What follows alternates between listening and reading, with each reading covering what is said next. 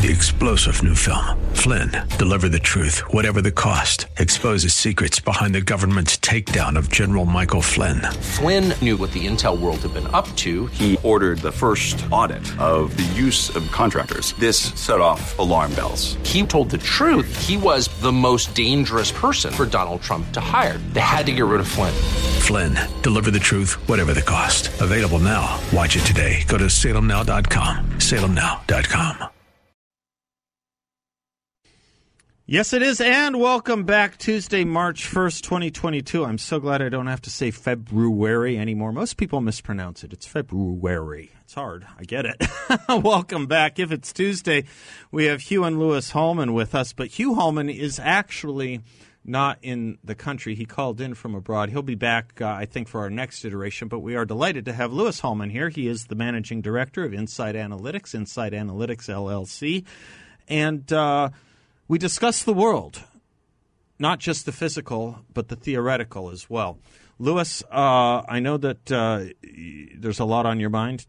Start wherever you'd like. Sure. So, State of the Union, Ukraine, COVID, anything I'm not mentioning, you name it. let's. go, go why, why don't we start with Ukraine? Okay. Um, so, as we're all aware, uh, the invasion began roughly six days ago. Um, and in that time, uh, the Russians have made progress to the gates of Kiev about a hundred and forty kilometers, excuse me, 140 miles or so from Crimea up the Sea of Azov, and then partial pressure from the east, encircling cities like Kharkiv and and other sites as well.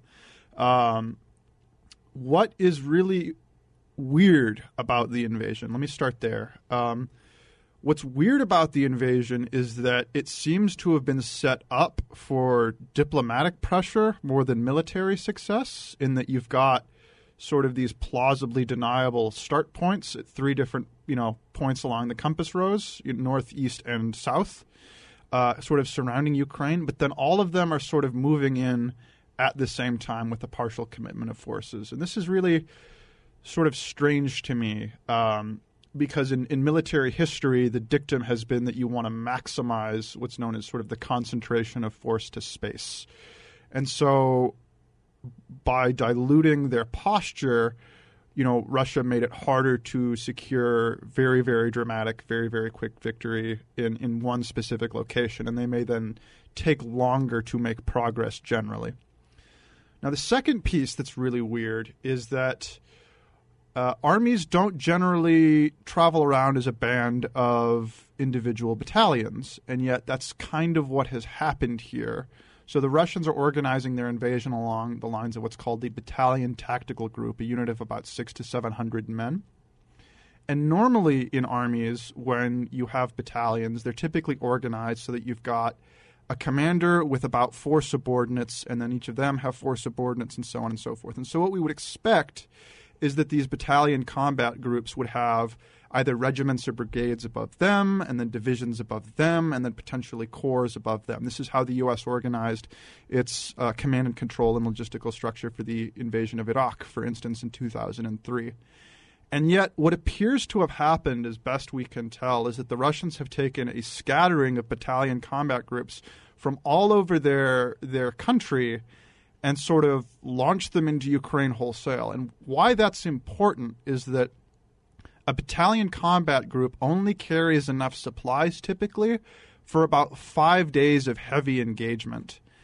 And the rest of that logistical structure is in the higher levels of their, their organization usually. And so this is right about the time where the earliest units at sort of the tip of the spear would be running out of fuel, out of munitions, out of food, all sorts of other things.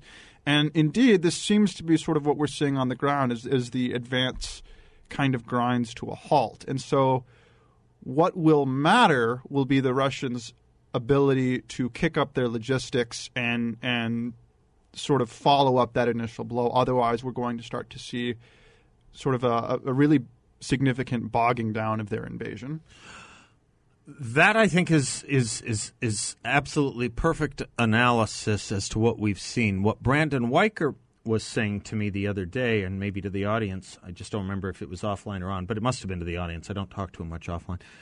he was saying there's an interesting his- history to Russia inva- Russian invasions, which is they tend to not overwhelm at the beginning. They tend to kind of bleed themselves a little bit as they push and feel and pinch what they're up against. Right. And they kind of take the measure of what's happening almost a little bit by their own attrition more than the enemy's attrition. Mm-hmm. And we Americans tend to think more in terms of shock and awe. What um, terms? We have- not necessarily the reality, but certainly the terminology of it, where they seem to be a little bit more halting, a little more plodding, but also a bit more ready for the long haul. All, uh, that's all I know is what You know, th- there you. are very, very different military traditions in Russia and the United States. So that would be perhaps one of the one of the the big differences you've you've touched on there, is in that the Russians are are very used to using their casualty rates Yep. as a barometer Right. of of attack. They don't have the same quote unquote body bag syndrome that we have. Right, that's very much the case, and that's also a product of their very long history, And spinning culture, back you to you you, know the Mongols in the 12th yep, century. Yep. But the the other sort of piece that's very different about the Russian way of war is that you know in the West we have a big focus on quality. We like our things to work. We like spare parts. We develop extremely complicated logistical and supply chain infrastructure to keep our soldiers moving and our armies, you know, effective. But in Russia, particularly uh, also as we saw with the Soviet Union, you know that that kind of counterplay wasn't and isn't really possible for them, and so. You know, instead of an emphasis on spares, what you tend to see is an emphasis on sort of throwaway equipment. You know, if it's busted, ditch it at the side of the road. And so, you know, we, we see all of the images of Russian tanks abandoned, of Russian vehicles abandoned.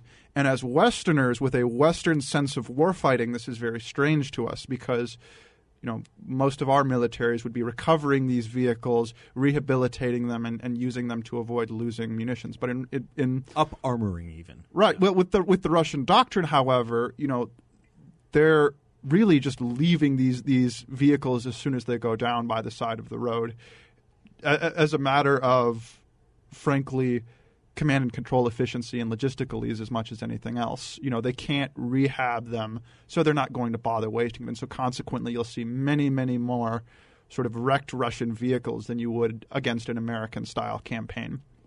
And so that that also I want to contextualize some of those images if I can. Sure.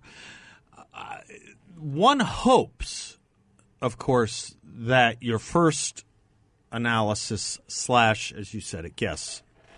One hopes that it's an event looking for a diplomatic solution. One hopes that that's what we're watching. Now, I, Right. don't- I, and, and one could imagine a few scenarios. I just don't know. Well, it's also it's still not clear to me what the end game is specifically, and so you I know, have two thoughts. You tell me if they're right or wrong. well, I'd love to hear them. Okay. One is that we take Vladimir Putin at his word that he wants to reconstitute the Soviet Union. Right. That's one. Two, more achievable, and maybe I should put that in a different verb tense and say achieving that he is, you know, with China, the world power, that it's not the United States anymore. No, I, I don't think that's the case at all. Okay. Um, the the the power projection ability just doesn't bear that out. You know, you like compare and contrast the invasion of Iraq in 2003 with uh, the invasion of Ukraine now. Now, the U.S. was able to organize an invasion literally on the other side of the planet and make that operation successful. The invasion of Iraq in 2003 took, I, I believe, just under five weeks to complete. Um, which also is, is decent context for this. Ukraine is about the size of Russia. I'm sorry, of uh, of Iraq and Afghanistan combined, and so if it took us five days to conquer the country, that the Russians haven't done it inside of a week is probably not an indicator that they're down and out yet. Um, Well, especially if Brandon Weichert is right, right, Right. that they go in and they test and they kind of see and they attrite themselves a little bit in the Right. process, and that they're okay with that, right? That's not what the U.S. does, and it goes to that body bag thing. I mean, they don't have those debates in Russia. They don't have those concerns. Right. No, Right. What what I might see happening would be rather than the full annexation of the entire country, something like a negotiated settlement that sees Ukraine split into an east and west along the Dnieper River, which then has sort of a pro-Russia Mm-hmm. sort of uh, eastern side based out of Kharkiv, Mm-hmm. and then um, uh, a pro-western side out of Mm-hmm. Lvov or something like that. That I could I could see as And it keeps potentially Crimea with uh, with the right, Soviet and also gives them the nations. Sea of Azov and all sorts of other Right. advantages. All right. We'll pick up on that more when we come right back and We will be right back. Happy to take your calls too. Louis Hallman is 602 508 0960. Want to put in a good word for our friends at Balance of Nature. Balanceofnature.com. 100% natural, no additives, third party tested. I take it every single day. It's powerful, potent fruits and vegetables. What kinds of fruits? the best kind, everything you would possibly want in a blend that includes oranges, tart cherries, wild blueberries, grapefruit, raspberries, sweet cherries, lemon, tomatoes, and I haven't even told you about the vegetables yet. But go to balanceofnature.com, balanceofnature.com, their fruits and veggies, and use discount code BALANCE. Make sure to use discount code BALANCE for the best deal possible. I'm Seth Hees Louis. We'll be right back.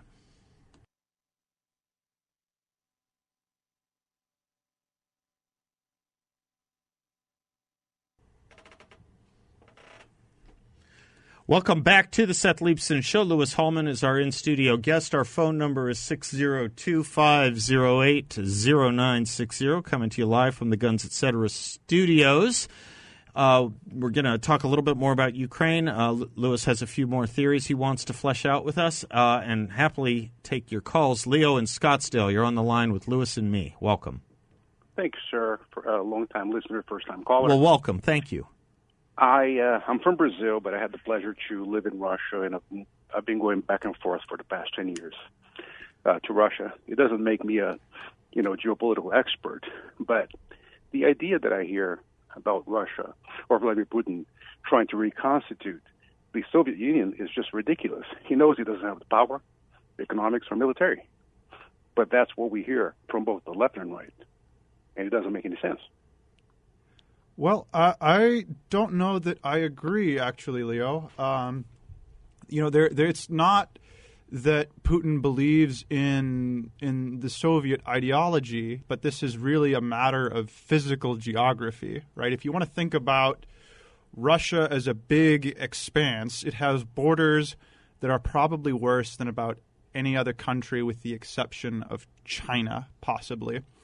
Now there are about n- there there are nine access points into the Russian heartland from the outside world.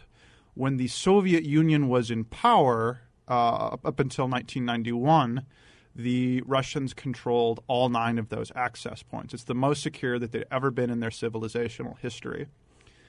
Uh, after the fall of the Soviet Union, Russia went from nine of those access points to one of them. And that then left them feeling incredibly vulnerable and, and anxious. And this really comes back to Catherine the Great's observation that Russia can only protect its defend itself by expanding its borders. So if you look at its current position, you know, back in, in the in the 90s, it would have had about 2,000 miles or so of frontier it has to defend with an army that is about a third to half the size of the Soviet Union's army. If Russia can secure all nine of those backstops again, and it's currently got three of them, uh, the first over in the Far East it already had. It then got um, the second by fighting uh, uh, Georgia in the Caucasus. The third was the Nagorno-Karabakh War in 2019. The fourth could be if they get a better security posture with Kazakhstan following the unrest there. The fifth and sixth are from taking Ukraine. And so this is a this is a long run policy that they are deeply deeply committed to uh, for existential reasons. And so, you know, the, the, I, I find that there is a lot of validity, and if you understand the Russian mindset from this side as feeling like they're perpetually open and attacked on all fronts, you know, a mindset that goes back to the Mongols, um, I think that you will that re- that really fills in a lot of the gaps as to why the Russians do what they do.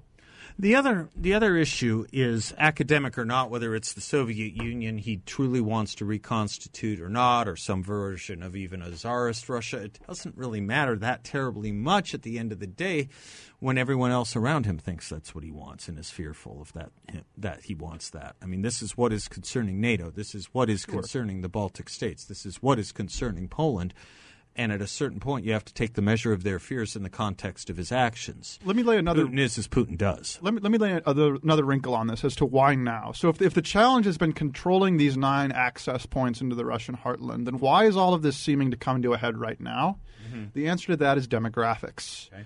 Now, the Russians had a massive, massive baby bust in the '90s because life in Russia at that time was very rough. It was almost unimaginably bad for, for Westerners living in the opulence that, that we do. Um, and so, with, with the Russians having a massive baby bust, the Russian army is a conscription system, and the number of troops it can get out of its population dramatically affects its ability to enforce its borders and maintain its level of security. The problem is is that that baby bust is so severe that between say 2015 and 2025, the Russian population size available for conscription will be reduced by 50%. And that's assuming you believe the Russian numbers, which include the fact that they found about 8 million children back in 2014 in primary school, which I don't buy, and nor, nor does anyone else. So to compound this expansionistic problem of geography, we are now at an inflection point where the Russian ethnicity is aging so quickly that it is not actually possible for a demographic recovery to occur. The Russian ethnicity's population will half by the end of the century, and and Russia's borders, as difficult to defend as they are and were in the 2010s, will then become un- a completely untenable security position in their present form. And so it's an open debate in the United States right now whether we want to sort of manage Russia's collapse slowly over the long run, or if we want to quagmire them into a Vietnam or an Afghanistan and bleed them dry. You were going to make another point about Russia as well in Ukraine. Well, actually, it um, segued really nicely into my points, which right. were both of those the demography right. piece and then the the geographical security piece, I think, are, are why Russia is doing what it's doing. And unless we un, unless we appreciate that, that we it's really hard for us to get to understand our what our, our opposition is doing. You know, understanding what your enemy thinks isn't treason; it's necessary if you want to combat him effectively. One of the things that too few, it seems to me, are talking about. I'd love your thoughts on this, Louis Brian Kennedy was on the show last week talking about it, and he's been sounding this alarm for years, decades. Um, and but too few have a few, but too few. Which is, you know, when we are dealing with a nuclear power, an opposition, particularly an oppositional nuclear power, but really a nuclear power of any kind, under the assumption that it could go either way. Think Pakistan, any any given moment, any given day. Uh, the abilities are obviously tremendously um, cabined, uh, shortened, reduced. Unless and until we get serious about something like missile defense, comprehensive missile defense, we are we are left pretty short-handed in any kind of arsenal that our enemies, who are nuclear powers, want to consider. And it seems to me that this is a problem that the left has had for far too long, but probably not enough talk from conservatives and Republicans either. And it doesn't have to be a partisan thing, just has to be a real thing. And it hasn't been. And I don't think most Americans understand that. But when people say it's hard to go up a nuclear uh, uh up against a nuclear power uh, and do much, uh, or that we could do something that could trigger them, it just simply wouldn't be true if we had comprehensive missile defense. And I think if this story doesn't get us there, well, let's talk about that as we as we come back. I okay. think there, there's some kind of complex calculus there. I, I, agree with you to a degree, but let me push back a little bit. Sure, we'll be right back.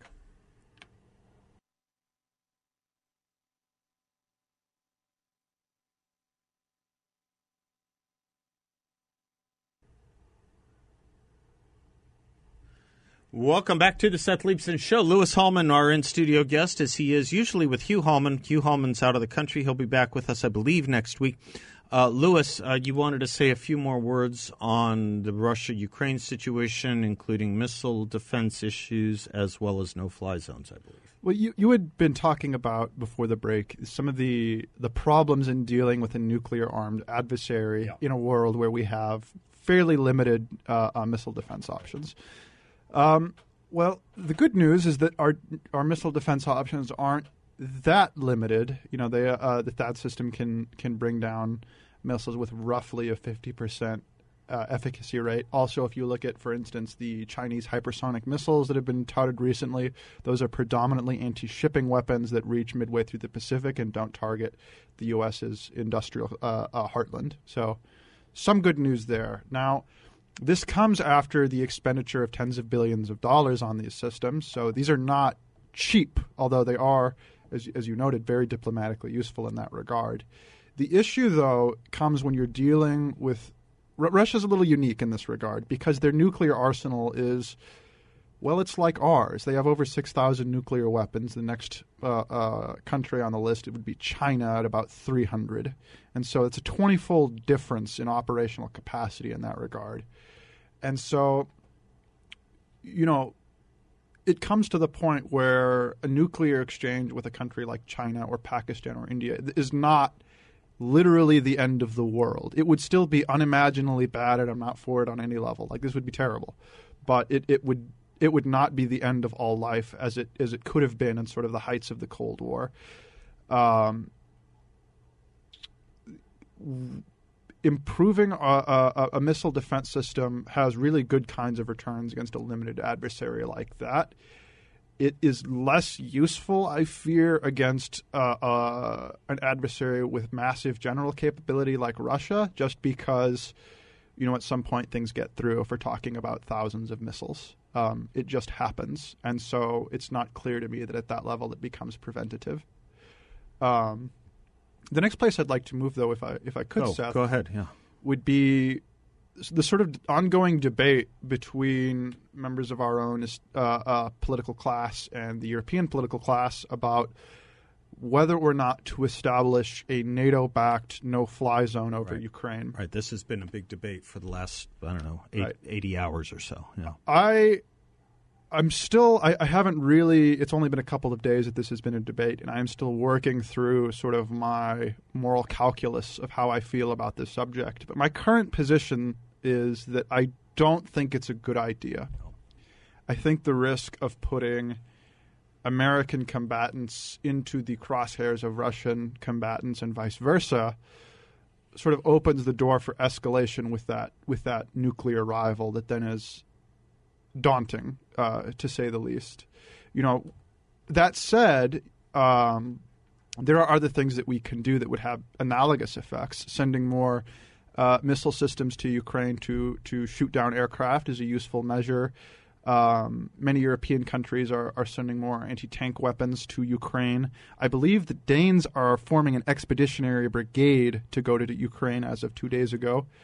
Um, and so, you know, manpower and material is forthcoming, but I would like to apply it in such a way that the diplomatic backblast doesn't have the possibility of killing a billion people.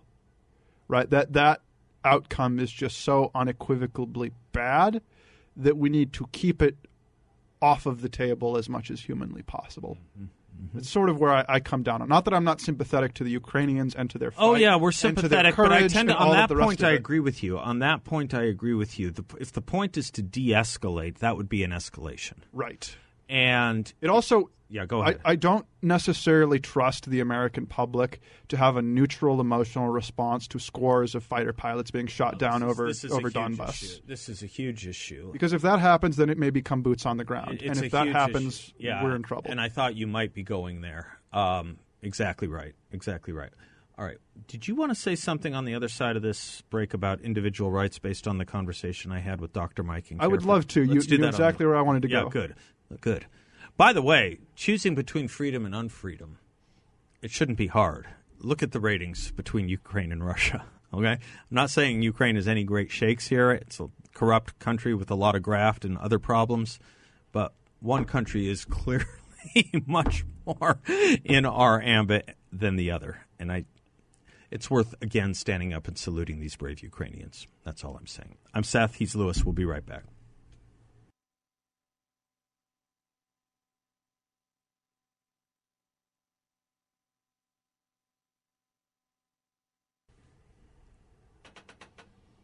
Oh, this this is where I want the Glenn Campbell family to sue the Wrigley Corporation, right? Okay, welcome back to the Seth Leibsohn Show. Um, Louis Hallman is our guest. Uh, before, actually, this call may lead right into where you were going, uh, Louis. Let me indulge it real quickly. Les in Phoenix. Hello, Les.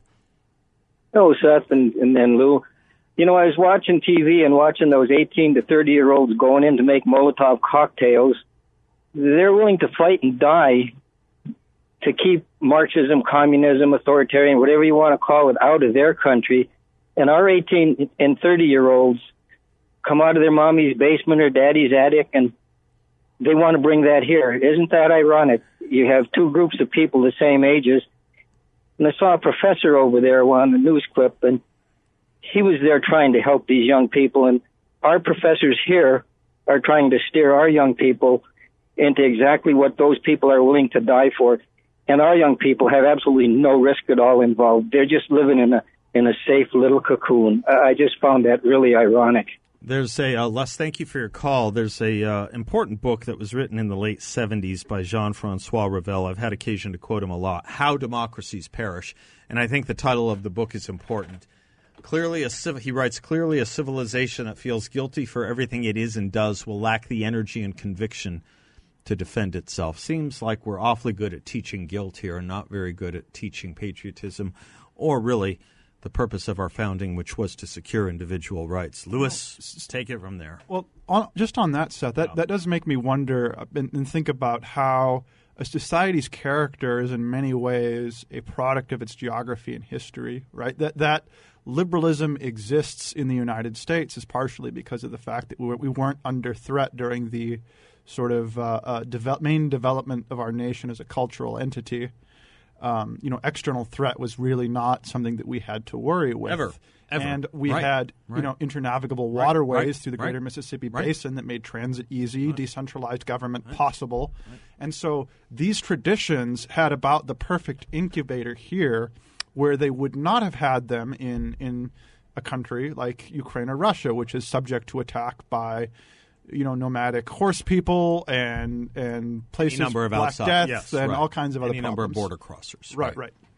But there was there was something in Ours the last was a problem of ideology, internal. Yes. So, but there, wa- there was something in the last hour that uh, uh, Dr. Mike had called in and, and mentioned something, and it triggered a thought in me. It's something I've been wrestling with, and maybe maybe you can help me figure this out because this is a this is a half baked idea. Okay, we'll see if among we can many. fully bake it. If, if- All if any of my ideas are hacked baked, this is probably the, the least baked. Remember that line in The Graduate? Yes. Okay.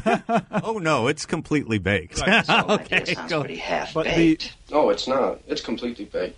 How did you have that? perfect. We had- okay. Okay. But it's the it's the idea that, that conservatives see themselves as individualists, and I, I as a conservative had, had you know seen myself and, and my ideology through the, the, the lens of individualism, and the fact that the individual, as we all know, is the ultimate minority, right? And and and thus the supremacy of individual rights over things like social justice, mm-hmm. for instance. Okay. But um, Or group rights. Right, group, uh, exactly. Okay. So there's a uh, there's a Yale professor who I whose work I like very much, Jonathan Haidt. Oh yeah, sure. You've Who- quoted him before. I have, yes. He, he did the for work. those that are interested, H A I D T. yes, he he did work uh, developing what's called moral foundation theory, where he tried to sort of identify the building blocks of human morality and how their expression differs amongst various people by political leaning. And he came up with five moral foundation. The first is harm versus care. Uh, the second is uh, uh, fairness and reciprocity. The third is in group and loyalty. The fourth is authority and respect. And the fifth is purity and sa- or sanctity. Now, what's interesting is that uh, people on the political left, liberals, as we call them in this country, um, they typically default very heavily to two of those moral foundations. Those are harm and care and fairness and reciprocity. They do not use loyalty, authority, or purity sanctity. So, what's interesting about that to me, conservatives, by the way, draw fairly evenly from all five of them. Libertarians use effectively only uh, uh, uh, fairness and reciprocity, or, or, or uh, sort of the individual rights side of things. Now, but what's what's fascinating about this is that those two moral foundations that, that leftists will use, the harm and the fairness piece, those are individuating ideas, right? Or, or individuating uh, uh, values. They're not things that are that are expressed at the level of hierarchy or group or civilization, like authority or purity or things like that. And so, whenever we, we keep telling ourselves that we're we're individualists, we're individualists, I don't think that we are at the level of our moral calculus. It, it, let me give you another example. So, you may notice if you look, listen to the arguments that we make politically that conservatives are the ones who point to the legacy and the value of Western civilization as an inheritance.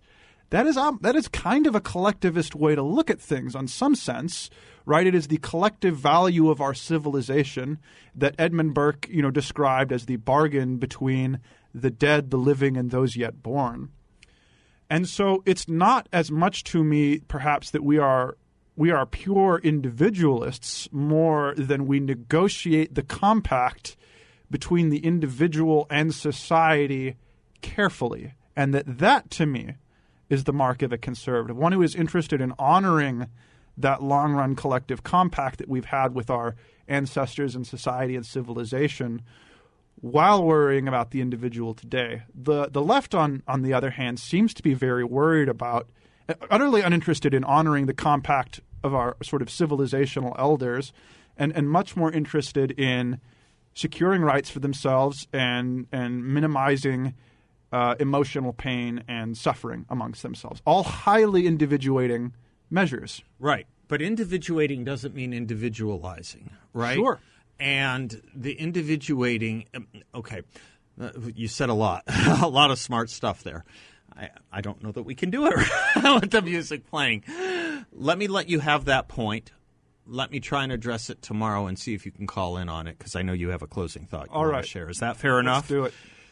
the point I want to just leave you with very briefly on that is the uniqueness of Western civilization that we inherited was not inherited the way most governing philosophies are inherited, which is by blood or divine right of kings, but rather as an idea and a concept, which was the first on the scene to raise the individual above the group, above the blood, above the divine right of ruling or leadership class. Hold that thought until tomorrow, but hold all other thoughts for just a couple moments for Louis's concluding piece. We'll be right back.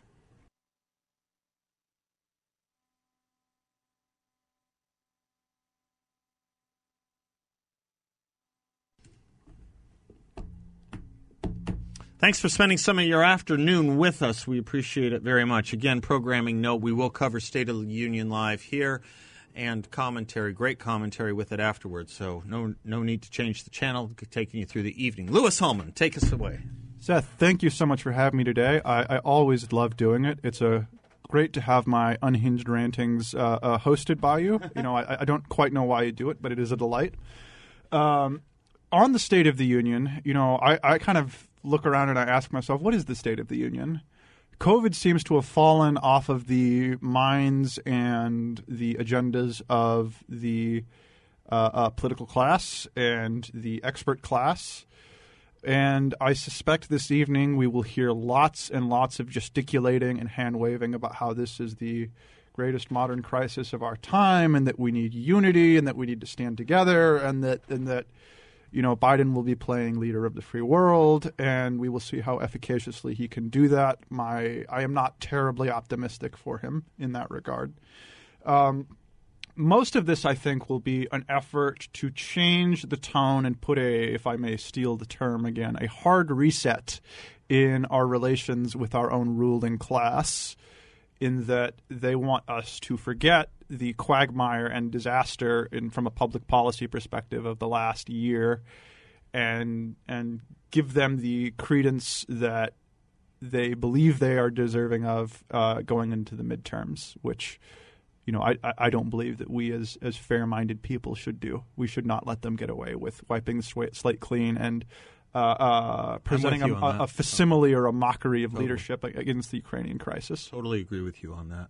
On that, on Afghanistan, on COVID, on energy depend on any number of things. There needs to be accountability and an accounting. Faster, please, as Michael Ledeen would say.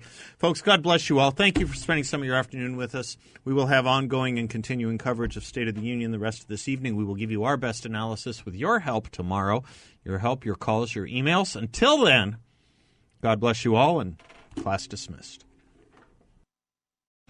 Three star general Michael J. Flynn, head of the Pentagon Intelligence Agency, knew all the government's dirty secrets. He was one of the most respected generals in the military. Flynn knew what the intel world had been up to, he understood its funding. He ordered the first audit of the use of contractors. This set off alarm bells.